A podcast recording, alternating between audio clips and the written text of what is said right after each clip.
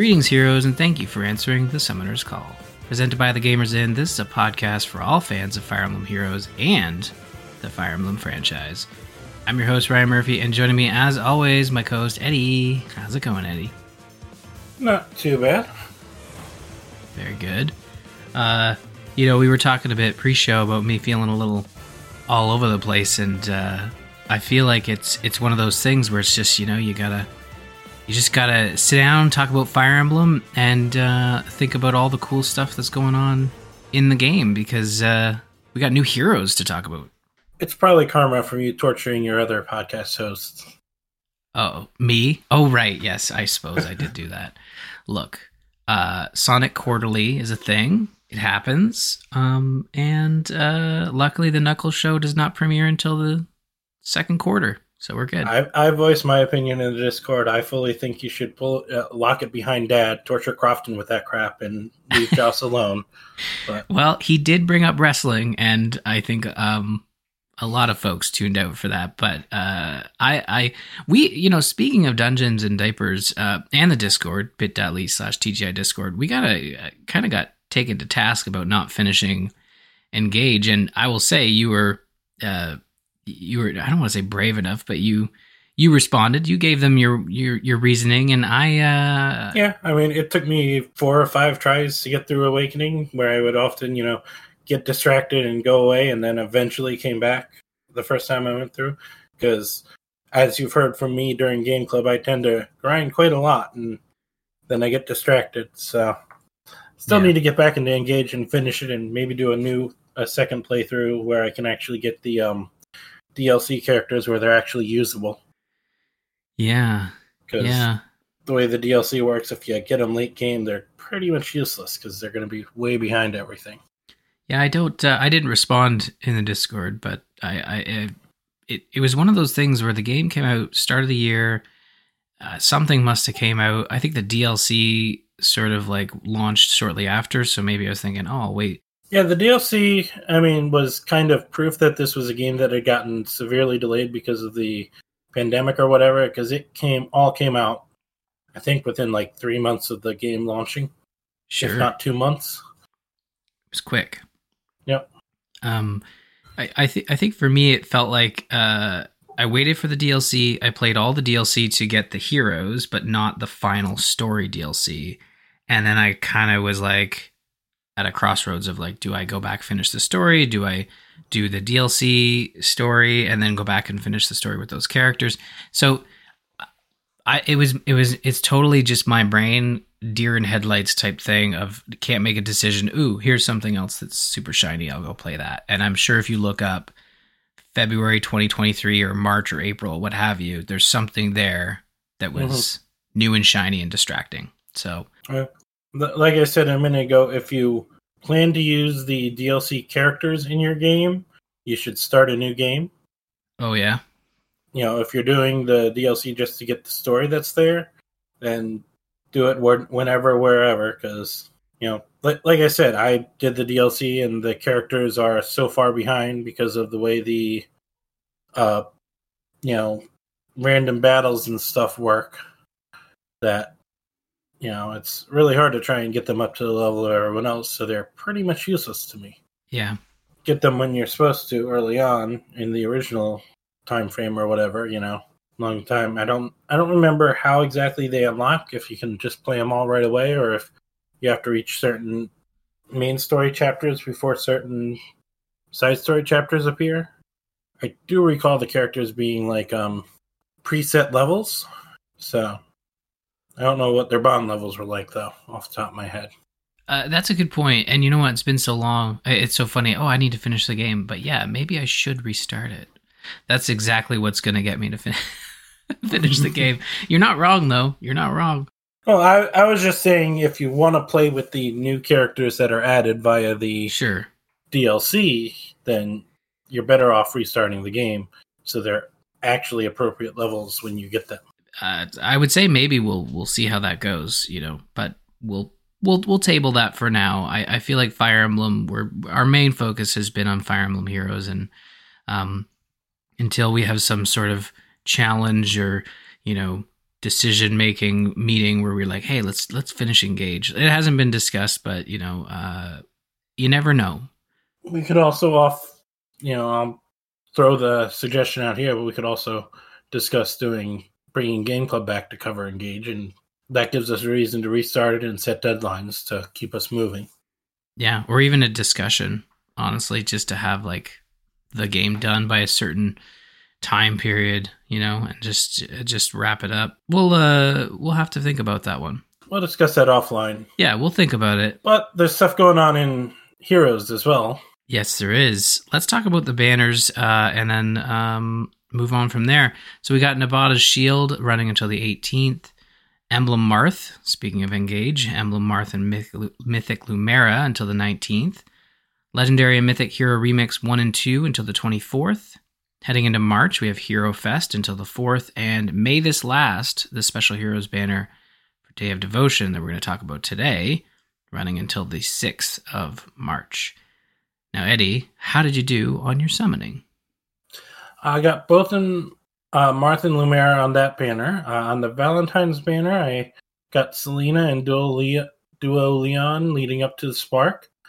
Sparked for Myrrh only to get a spare Myrrh when a ring with no blue orbs popped up while I'm hunting for Ephraim, and haven't got him yet, but I'm gonna keep poking at it, and so got 4 out of 5 or 3 out of 5 or however you want to label it.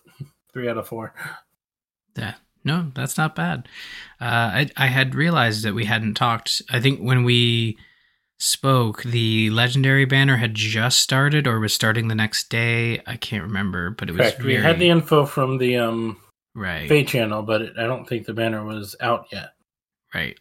So in terms of the Emblem Marth and Mythic Lumera banner, I got Emblem Marth pretty quick, and then I sparked for Mythic Lumera and kind of jumped out there. Then from the new Day of Devotion banner, I haven't done a lot of summoning, but I did get Selena, a 5-star version. I know she's the 4-star. And then, like everybody else, a bunch of 5 stars from the anniversary tickets. So lots of new special heroes. Not lots of new special heroes, but lots of special heroes that I may have had before. But I think I did get a couple new to me. I don't think I've used those tickets up yet, but I think that banner likely has a deadline on it, but it only appears... I can't check, because it only appears when you have a ticket available. I'm fairly certain. It probably does whenever the 7th anniversary stuff ends, probably. Yeah. Right. So, what do we got coming up next? More heroes to summon, I'm sure. Yep, we got a new heroes banner launching next week on the 19th. So, we are going to...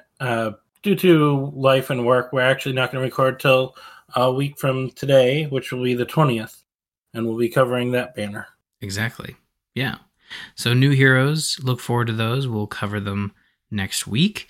And speaking of coming up, we have our next Resplendent Hero, which is Celica, Warrior Priestess. This is Brave Celica getting the Resplendent version. Actually, I didn't double check that. I'm pretty sure... It's her Resplendent, her Brave hero getting.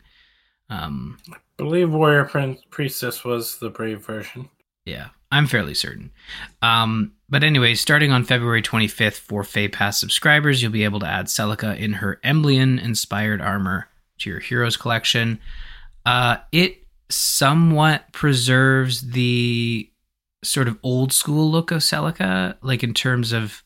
Because that Brave version kind of used like Celica's concept art look from the original game. Mm-hmm.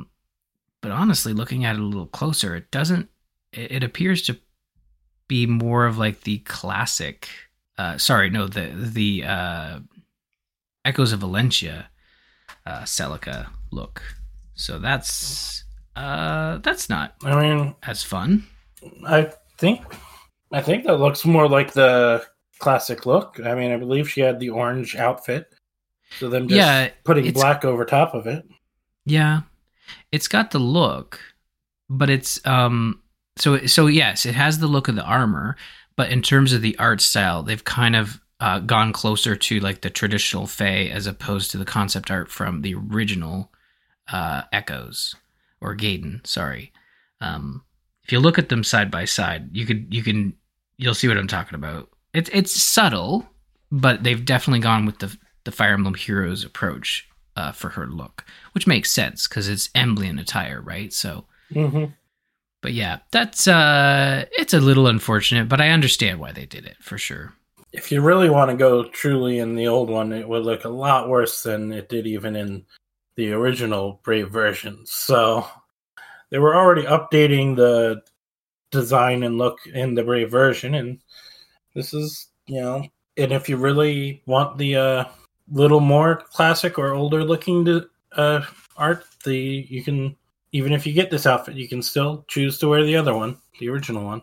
Yeah, you can swap back and forth for sure, and have, you know, like you said, you can have that classic nostalgia look, or you can switch over to the new. Look, that makes sense. So choice. It's good that they don't replace it, of course, and this has been the case since the launch, but it's a nice touch. It's a nice touch. All right. Now, how did voting go? That not voting. Yes, it was voting. Yes, of course it was. Hero Rises, apparently they did get announced the winners. And Three Houses kind of showed why they pushed them so often, as Edelgard got the top slot. And both Dimitri and Claude were on the list, although Claude is the Golden Breeze version, while both Edelgard and Dimitri are the Christmas versions. Gullveig, showing her continued popularity, got a slot in number 4. Camilla is still being Camilla with her, I believe that's her legendary version, Alluring Darkness, in slot 2. Lear got some love with spot 3. As I mentioned, Dimitri was spot 5, or I may have not mentioned where he was, but he was in 5th place. Sanaki, the ninja Sanaki from got slot 6. I believe that was a duo hero. Hard to tell for sure from here, but like I mentioned, Claude's Wind Tribe outfit or design got a slot, and he's in number 7 with Cherished Dream Peony, which I believe is is it attuned, the new version? Yes, you know, yeah. That's attuned Peony. Special trait, bonus trait Peony. Mm-hmm. So that's a pretty expected haul. Some recent special heroes, a lot of Three Houses, some Fates, legendary heroes. And I will acknowledge there is a decent chance that these votes really don't represent the popularity of the characters, but the perceived power of the characters. Yeah. Plus you have to engage with the voting outside of the game, right? So I think that adds a bit of a wrinkle too. I'm pretty sure that most Hero Rises results have been pure power choices. You know, the people who are obsessed with the power will put all that info out or work it up on the Reddit, you know, because yeah. I could be wrong, but I doubt there were that many people who really liked the look and design of Fomortiis. Or Fomortiis. Yeah, no, you're right. Fomortiis was just like, or Fomorti, or however, or Fomorti? I can't remember. Fomortiis, I believe is how they pronounced it. Right, the double I. I think that was a power one, and I think once he got into the voting gauntlet, it was a bit cheese. So, okay, if we had to lock in our guess is, who do you think wins this voting gauntlet between the 8 you mentioned? Because don't really know, and yeah. Part of it also depends on how they're split up. Sure, you know, there are certain cases where I think there's a chance that like Alir might beat Sanaki or maybe Peony, but I'm not sure Alir can beat Camilla or Edelgard. You know, and if they don't fight to last, you know, it's possible that a character can make it to top 2 just because of who they were faced up against. Because there is a bit of popularity because it is in-game, so there's going to be some people who don't really care about power, so yeah. Who are voting for their favorite character. Yeah, I think, well, if I had to throw a guess out there, you're right, it's very dependent on how these matchups line up, but I'm thinking in terms of popularity, you might see Camilla. If it ends up being Camilla versus Edelgard, then I think it's Edelgard. But if one of them drops out early, because you're right, like if depending on how these matchups roll out, like if they start with Edelgard versus Camilla, like I have no idea who wins this. But I mean, yeah. Honestly, if we're going on pure popularity, I think Gullveig has a good chance of winning it. Sure. Yeah. Seeing as she made it into, got a Brave version before she had even, where we had just barely caught a glimpse of her. Mm-hmm. Yeah.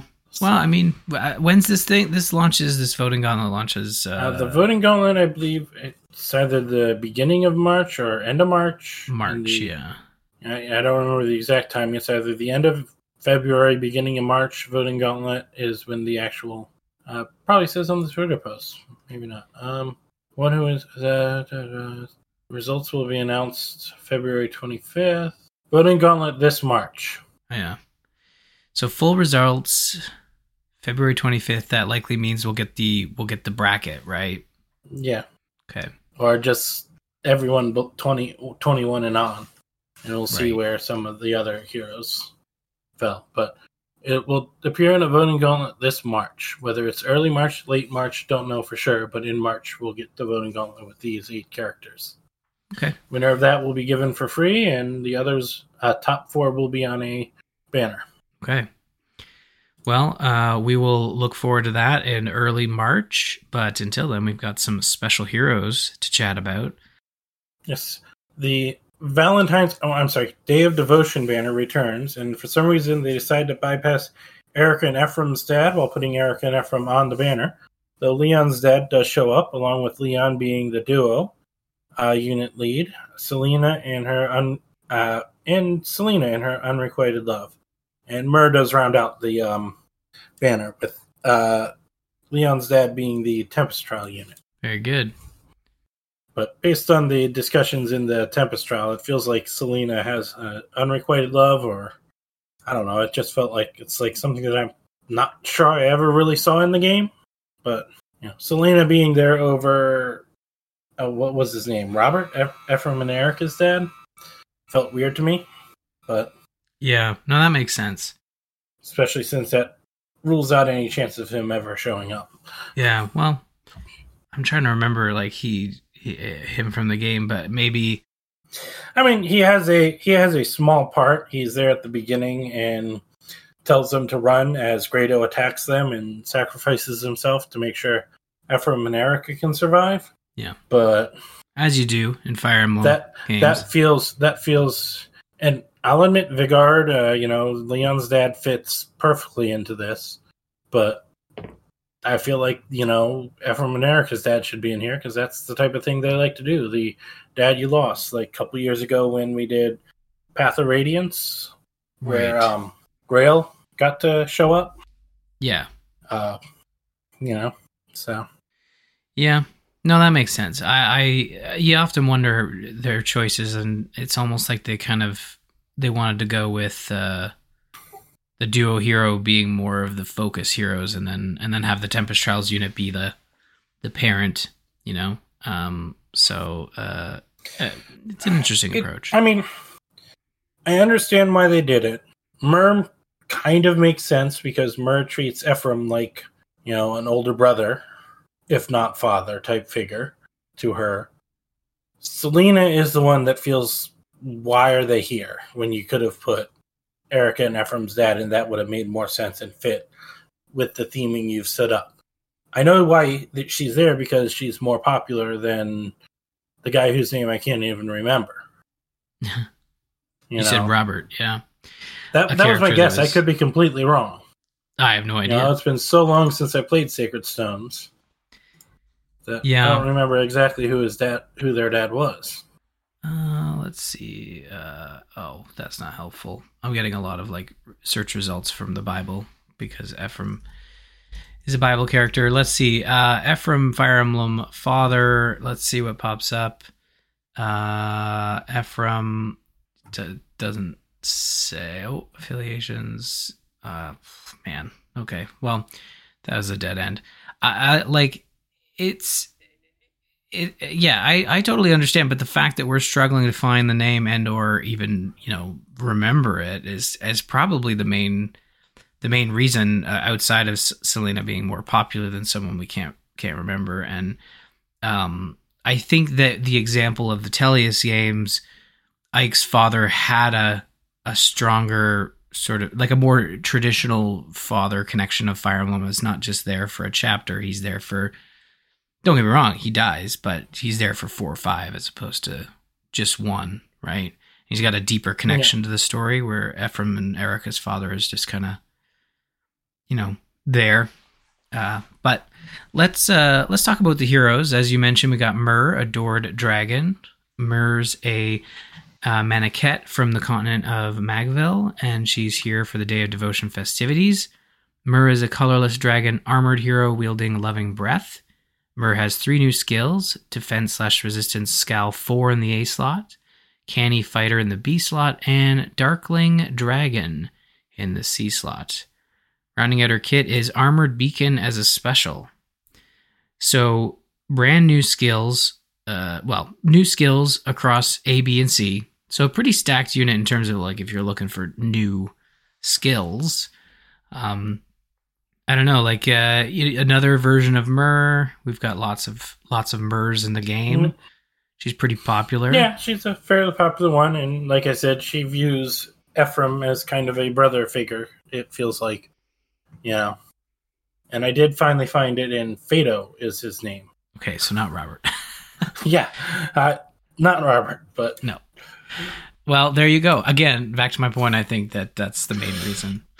That's probably one of the reasons, but I still feel, you know, with the theme they've set up in these, it makes more sense for him to show up since he actually exists, you know? Yes. And was seen shortly. But speaking of Ephraim, he's the Ardent Prince in this banner. On this banner, he's Ephraim Ardent Prince. Continuing the bizarre choice for many Valentine's units to be armored, Ephraim is in an armored lance unit here, wielding the Righteous Lance. He has a new Tier 4 skill called Earthfire Boost, and a new version of his Sunlit Bangle called Sunlit Bangle D. And he fills out his kit with a special and a Savior skill. Yeah. I think most of these characters have a Savior version or some sort of Savior skill. Yeah, and I think that's where the original Savior showed up. Yes, you're right. It did. So, I believe with the Asker... Yeah, I believe the Asker one with Mama and Papa Asker in there. Yeah. This is when we first saw Savior. Yeah. Yeah. And I think the design for Ephraim here, like, it's very blue and green. They go with the green cape is very striking, kind of matching his hair a little bit. But, you know, unlike other sort of special hero versions, they have real weapons. He actually has his lance here, as opposed to other ones where it's like, hey, he's got it decorated though. He does, but it's still deadly, you know, just in case, I guess. Maybe I'm misremembering. Maybe there have been some more weird ones, but I feel like the Valentine's ones are less weird often. You're right. You know? It is definitely the Day of Devotion is they bring their weapons. Day of Devotion ones. Yeah. Let's talk about Selena admiring General Selena. I mean, I've said Selena, but I guess either works. I don't know if Selena is a real way of pronouncing it. All right, Selena admiring General Grado's Flowerspar. I always think I pronounce it Flowerspar. Flowerspar. Okay. Yeah. Well, Grado's Flowerspar, Selena, is here from the continent of Magvel to join us again for the Day of Devotion festivities. Selena is a 4-star hero on the banner and is a Red Tome cavalry hero wielding Devoted Basket Plus. There's your nice weird weapon for you. Yeah, we found it. It was on the 4-star hero, of course. Don't give her a real weapon. Although it goes back to the idea of, like, usually if it's like a magic user, we've talked about this before, about using like items that have a connection or whatever. So she doesn't have any new skills, but rounding out her kit is Rally Up Attack Plus as an assist, Attack/Speed Catch 3 in the A slot, and A/R Far Trace 3 in the B slot. Let me just pull up her art here, because as you said, yeah, she's got her weapon is a basket of flowers. Yep. But so whatever works, you know. Yeah. I mean, continuing the weird weapon, as he's wielding a bottle of wine or some other liquid, and the duo with him has a cup instead of another weapon or a weapon. We have Lyon, who is duoed with Eirika as esteemed royals. The duo unit on the banner is Lyon and Eirika, joining here as a green tome cavalry unit, wielding Tender Vessel. Their duo skill halts enemy actions, causing their actions to end after start of turn skills trigger, if they are in cardinal directions of the unit when the duo skill is set off or triggered. They also come with a new unique skill called Gray Illusion and a new Tier 4 skill called Incite Attack Res, and have Occultist Strike and Iceberg to round out their kit. Yeah. You know, it's so funny that we mentioned before, like, oh, you know, real weapons at the Day of Devotion festivities only. We should have looked at that. I didn't say only. I felt like they more often will be real weapons with flowery stuff attached onto them. Yeah. Well, you know. Yeah. I think but it's so funny that I think all the heroes from here on out, I think even Vigard has an axe. But yeah, I mean, Lyon and Eirika, like, as the duo heroes. Now, this is going to be unfair because I don't really remember, but do you feel like Lyon and Erika's relationship is closer than Lyon and Ephraim? Or did we already had a Lyon and Ephraim duo? I believe we've had a Lyon and Ephraim duo. And with Valentine's Day, to a degree, I kind of see it, because it always felt like Lyon had an unrequited romantic interest in Eirika. Whether she returned it or not was, you know, it was more of a didn't think of it and respected him as a friend, but not romantically, I think. Mm-hmm. That's how I felt from Erika's side. But I could be misremembering that. But I always felt that Lyon did have a bit of a crush on Eirika. Yeah, I think at the end of the game, he kind of reveals that he had a crush on her and was always sort of envious of Ephraim's skills and ability to just do without effort or something like that. You know, the typical Fire Emblem ending of, like, we saved our friend, but he's dying and he's confessing all of his true feelings. But yeah, like I think you're right. Like, the fact that we had an Ephraim Lyon duo before kind of gives them an opportunity to do an Eirika Lyon duo as, like, really good friends, and or Lyon having a crush on her. So it fits the sort of Valentine/Day of Devotion feel. And then rounding out the banner, well, actually offside the banner, we have the Tempest Trials unit, which is Leon's father, Vigard, a warm-hearted sire. Vigard, the emperor of Magvel's Grado Empire and father of Lyon, is here to join the Day of Devotion festivities, sporting his look before he became a zombie in Sacred Stones. Vigard is a axe-armored hero wielding Axe at Devotion Plus and is the Tempest Trials hero for the banner. No new skills, but rounding out his kit is Ignis as a special, Attack/Defense Form 3 in the A slot, and Even Follow-Up 3 in the B slot. I had that right. He was a zombie, like he had died, and then... Yes, before Sacred Stones had started, he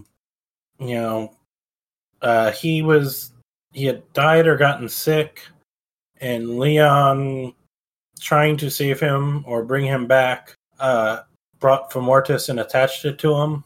So he was kind of a shambling husk of himself, being piloted by Fomortiis, who eventually jumped to Lyon or something like that. I don't remember the exact story of how that happened, or if it was similar to, there was the Renee guy who betrayed them, who they brought his wife back as a shambling corpse as well.